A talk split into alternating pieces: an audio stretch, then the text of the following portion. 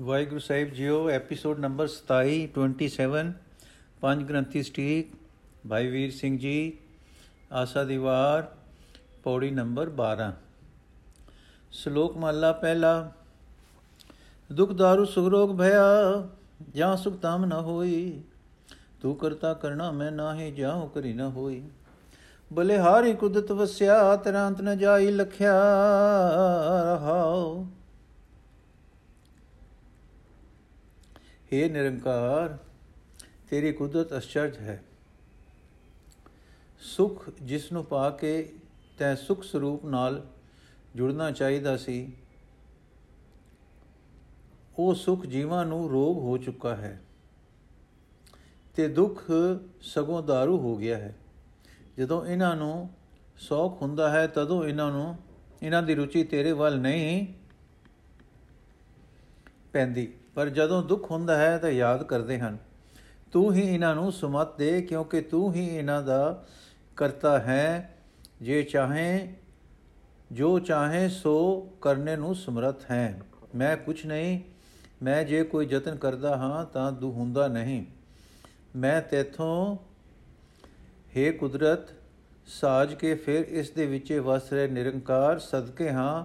ਤੇਰਾ ਅੰਤ ਮੈਥੋਂ ਨਹੀਂ ਲਖਿਆ ਜਾਂਦਾ ਰਹਾਓ ਇਹਨਾਂ ਤੁਕਾਂ ਦਾ ਭਾਵ ਐਉਂ ਵਧੇਰੇ ਸਪਸ਼ਟ ਹੁੰਦਾ ਹੈ हे ਨਿਰੰਕਾਰ ਤੇਰੀ ਕੁਦਰਤ ਵਿੱਚ ਅਚਰਜ ਰੋਗ ਰੰਗ ਹਨ ਜਦੋਂ ਸੁਖ ਸਮਝ ਕੇ ਸੁਖ ਇਕੱਠਾ ਕਰੀਦਾ ਹੈ ਤਾਂ ਉਹ ਸੁਖ ਨਹੀਂ ਨਿਕਲਦਾ ਉਹ ਰੋਗ ਹੋ ਡੁਕਦਾ ਹੈ ਜਦੋਂ ਤੇਰੇ ਬਾਣੇ ਵਿੱਚ ਦੁੱਖ ਆਉਂਦਾ ਹੈ ਤੇ ਘਬਰਾਈਦਾ ਹੈ ਉਹ ਸਗੋਂ दारू ਹੋ ਕੇ ਲੱਗਦਾ ਹੈ ਸੋ ਉਸ ਸੁਖ ਦਾ ਤੇ ਜੇ ਸੁਖ ਹੋ ਕੇ ਲੱਗੇ ਜੋ ਸੁਖ ਹੋ ਕੇ ਲੱਗੇ ਕਰਤਾ ਤੂੰ ਹੈ ਉਹ ਸੁਖ ਸਾਨੂੰ ਤੂੰ ਕਰਨਾ ਹੈ।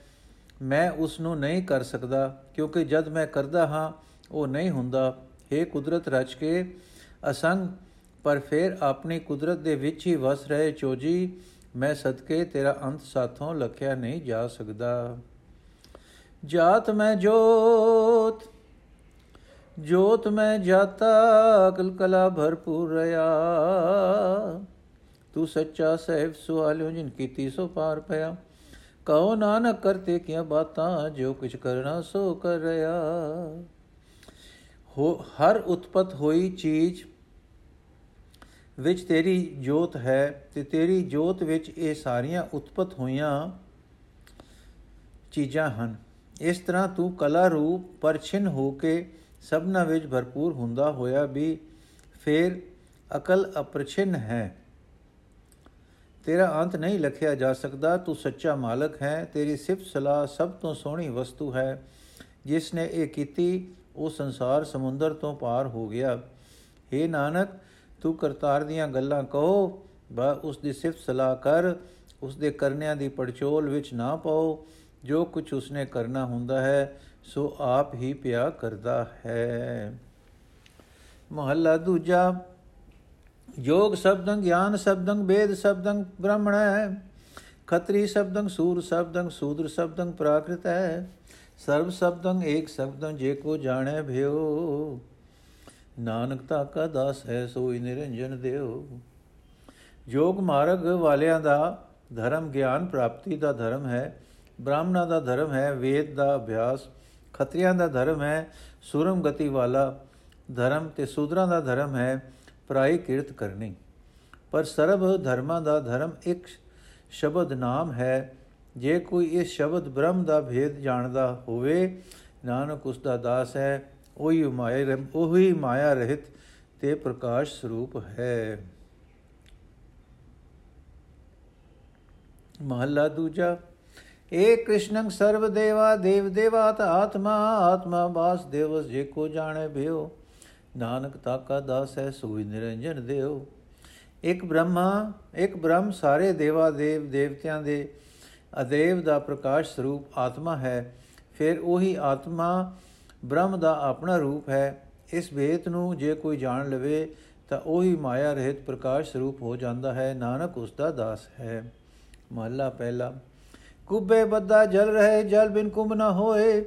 ਗਿਆਨ ਕਾ ਬੱਦਾ ਮਨ ਰਹੇ, ਗੁਰ ਬਿਨ ਗਿਆਨ ਨਾ ਹੋਏ।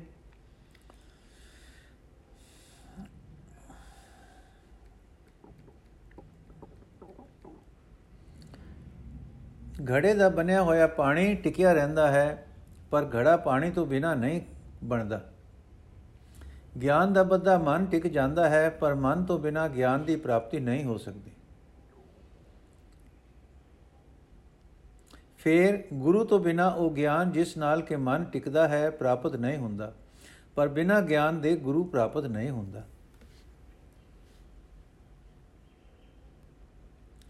ਭਾਵ ਇਸ ਦੇ 17 ਸ਼ਲੋਕ ਵਿੱਚ ਭਾਵ ਬਹੁਤ ਵੱਡਾ ਬਾਰਾ ਹੈ, ਵੱਡਾ ਸਾਰਾ ਹੈ। ਇਸ ਦੋ 17 ਸ਼ਲੋਕ ਵਿੱਚ ਭਾਵ ਬਹੁਤ ਵੱਡਾ ਸਾਰਾ ਹੈ, ਵਿੱਚ ਲੁਕਤੀਆਂ ਹਨ, ਜਿਨ੍ਹਾਂ ਦਾ ਅਧਿਆਇਆ ਅਧਿਆ ਜਿਨ੍ਹਾਂ ਦਾ ਅਧਿਆ ਅਧਿਆਹਰ ਵਿੱਚੋਂ ਹੀ ਕਿਆਸ ਹੋ ਜਾਂਦਾ ਹੈ। ਉਹਨਾਂ ਦਾ ਅਧਿਆਹਰ ਕਰਨੇ ਵਾਲੇ ਅਰਥ ਭਾਵ ਖੁੱਲ ਜਾਂਦਾ ਹੈ, ਖੁੱਲ ਆਉਂਦਾ ਹੈ। ਉਹਨਾਂ ਦੇ ਅਧਿਆਹਾਰ ਕਰਨੇ ਨਾਲ ਅਰਥ ਭਾਵ ਖੁੱਲ ਆਉਂਦਾ ਹੈ। ਦ੍ਰਿਸ਼ਟਾਂਤ, ਜਿਵੇਂ ਪਾਣੀ ਨੂੰ ਟਿਕਾ ਕੇ ਰੱਖਣ ਵਾਲਾ ਘੜਾ ਹੈ, ਪਰ ਘੜੇ ਦੀ ਬਣਤਰ ਵਿੱਚ ਪਾਣੀ ਦਾ ਹਿੱਸਾ ਹੈ। ਦ੍ਰਿਸ਼ਟਾਂਤ, ਤਿਵੇਂ ਮਨ ਨੂੰ ਟਿਕਾਉਣ ਵਾਲੀ ਵਸਤੂ ਗਿਆਨ ਹੈ, ਪਰ ਮਨ ਹੀ ਗਿਆਨੇਂਦਰ ਹੈ। ਮਨ ਗਿਆਨੋ, ਮਨ ਗਿਆਨੇ ਹਰ ਹੋਰ ਇੰਦਰੇ, ਗਿਆਨ ਦੇ ਇੰਦਰੇ ਨਹੀਂ ਹਨ। ਫਿਰ ਮਨ ਚਾਹੋ ਗਿਆਨੇਂਦਰੀ ਹੈ, ਪਰ ਇਸ ਨੂੰ ਟਿਕਾਓ ਦੇਣ ਵਾਲਾ ਗਿਆਨ ਗੁਰੂ ਤੋਂ ਮਿਲਦਾ ਹੈ। ਪਰ ਜੇ ਮਨ ਵਿੱਚ ਗੁਰੂ ਸਿਆਣ ਮਾਤਰ ਦਾ ਪਹਿਲੋਂ ਗਿਆਨ ਨਾ ਹੋਵੇ, ਤਾਂ ਮਨ ਗੁਰੂ ਗਿਆਨ ਨੂੰ ਸਵੀਕਾਰ ਕਿਵੇਂ ਕਰੇ? ਔੜੀ। ਪੜਿਆ ਹੋਵੇ ਗੁਨੇਗਾਰ ਤਾਂ ਉਮੀ ਸਾਧ ਨ ਮਾਰੀਐ, ਜਿਹਾ ਗਾਲੇ ਗਾਲਣਾ ਤੇਵੇਂ ਹੋ ਨਾ ਉਪਚਾਰੀਐ। ਐਸੀ ਕਲਾ ਨ ਖੇਡੀਐ ਜੇ ਦਰਗਹਿ ਗਿਆ ਹਾਰੀਐ ਪੜਿਆ ਅਤੇ ਉਮੀਆਂ ਵਿਚਾਰ ਅਗੇ ਵਿਚਾਰੀਐ। ਮੂੰ ਚਲੇ ਸੋ ਅਗੇ ਮਾਰੀਐ ਮੂੰ ਚਲੇ ਸੋ ਅਗੇ ਮਾਰੀਐ। ਜੇ ਇੱਕ ਪੜਿਆ ਹੋਇਆ ਆਦਮੀ ਪਾਪੀ ਹੋਵੇ ਤੇ ਇੱਕ ਅਨਪੜ੍ਹ ਹੋਵੇ, ਪਰ ਹੋਵੇ ਸਾਧੂ, ਭਲਾ ਨਿਸ਼ਪਾਪ, ਤਾਂ ਉਸ ਅਨਪੜ੍ਹ ਨੂੰ ਇਸ ਕਰਕੇ ਤਾਂ ਦਰਗਾਹੋਂ ਮਾਰ ਨਹੀਂ ਪੈਣੀ ਕਿ ਉਹ ਅਨਪੜ੍ਹ ਹੈ ਤੇ ਪੜਿਆ ਹੋਇਆ ਛੋੜਿਆ ਨਹੀਂ ਜਾਣ, ਜਾਣਾ ਕਿ ਉਹ ਪੜਿਆ ਹੋਇਆ ਹੈ। ਪ੍ਰਤੱਖ ਦੇਖ ਲਓ ਕਿ ਜਿਹੋ ਜਿਹੋ ਜਿਹੇ ਕਰਮ ਕੋਈ ਕਰਮ ਕਰਦਾ ਹੈ, ਇੱਥੇ ਹੀ ਉਹ ਜਿਹਾ ਉਸ ਨਾ ਉਸ ਦਾ ਨਾਂ ਪ੍ਰਸਿੱਧ ਹੋ ਜਾਂਦਾ ਹੈ। ਬਾ ਪੜਿਆ ਅਨਪੜਿਆ ਕਰਤੂਤਾਂ ਮੁਜਬ ਚੰਗਾ ਮੰਦਾ ਸਦਾਉਂਦਾ ਹੈ। ਇਸ ਲਈ ਇਹ ਜਗਤ ਵਿੱਚ ਜਿਉਂਦਿਆਂ ਐਸੀ ਖੇਡ ਨਹੀਂ ਖੇਡਣੀ ਚਾਹੀਦੀ ਕਿ ਜਿਸ ਨਾਲ ਦਰਗਾਹੇ ਜਾ ਕੇ ਹਾਰ ਜਾਈਏ। ਅੱਗੇ ਤਾਂ ਪੜਿਆ ਤੇ ਅਨਪੜਿਆ ਦੀ ਵਿਚਾਰ ਕਰਮਾਂ ਅਨੁਸਾਰ ਵਿਚਾਰੀ ਜਾਵੇਗੀ। ਕਰਮੀ ਕਰਮੀ ਹੋਏ ਵਿਚਾਰ, ਸੱਚਾ ਆਪ ਸੱਚਾ ਦਰਬਾਰ। ਜੋ ਜੇ ਮੂੰਹ ਜੋਰਾ ਹੋ ਕੇ ਇਥੋਂ ਚੱਲਦਾ ਹੈ, ਉਹ ਅੱਗੇ ਜਾ ਕੇ ਮਾਰਿੰਦਾ ਹੈ। ਜੇ ਮੂੰਹ ਜ਼ੋਰ ਹੋ ਕੇ ਇਥੋਂ ਚੱਲਦਾ ਹੈ, ਉਹ ਅੱਗੇ ਜਾ ਕੇ ਮਾਰਿੰਦਾ ਹੈ। ਅੱਜ ਦਾ ਸ਼ਲੋਕ ਤੇ ਪੌੜੀ ਸਮਾਪਤ ਹੋਈ ਜੀ। ਅਗਲਾ ਸ਼ਲੋਕ ਤੇ ਪੌੜੀਆਂ ਅਸੀਂ ਕੱਲ ਪੜਾਂਗੇ ਵਾਹਿਗੁਰੂ ਜੀ ਕਾ ਖਾਲਸਾ, ਵਾਹਿਗੁਰੂ ਜੀ ਕੀ ਫਤਿਹ।